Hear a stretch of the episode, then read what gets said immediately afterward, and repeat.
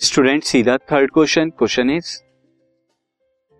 why does an object float or sink when placed on a surface of water जब हम किसी object को surface of water पर रखते हैं तो वो या तो डूब जाती है या फिर फ्लो करती है। क्यों करती है ऐसा सी नाउ स्टूडेंट दो कंडीशन होंगे यहाँ पे। When the object has density less than one gram per second per cube second अगर इससे कम हो, क्योंकि one gram per second cube क्या होती है? Is the density of the water अगर इससे क्या होगी? डेंसिटी कम होगी तो क्या होगा? देन इट फ्लोट्स तो वो फ्लोट करेगी, तैरेगी on the surface of water because it always displace more water ये क्या करेगी? मोर वेट ऑफ़ वाटर को डिस्प्लेस करेगी देन इट्स ऑन वेट अपने वेट से ज़्यादा.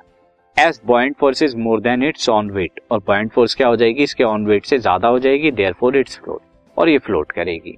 नाउ स्टूडेंट लेकिन जब when object has density more than one gram per centimetre cube यानी वाटर की डेंसिटी से कम होगा, तब इस केस में क्या आएगा? Then it sinks in water तो इट सिंक्स इन वाटर करेगा। क्यों करेगा? Because it always displace less weight of water than its own weight अपने वेट से कम वाटर जो है वो डिस्प्लेस करेगा। एज पॉइंट फोर्स की लेस होगी than its own weight is there point force क्या होगी? उसके अपने वेट से कम होगी। देयरफॉर इट सिंक्स तो ये डूब जाएगा. It sinks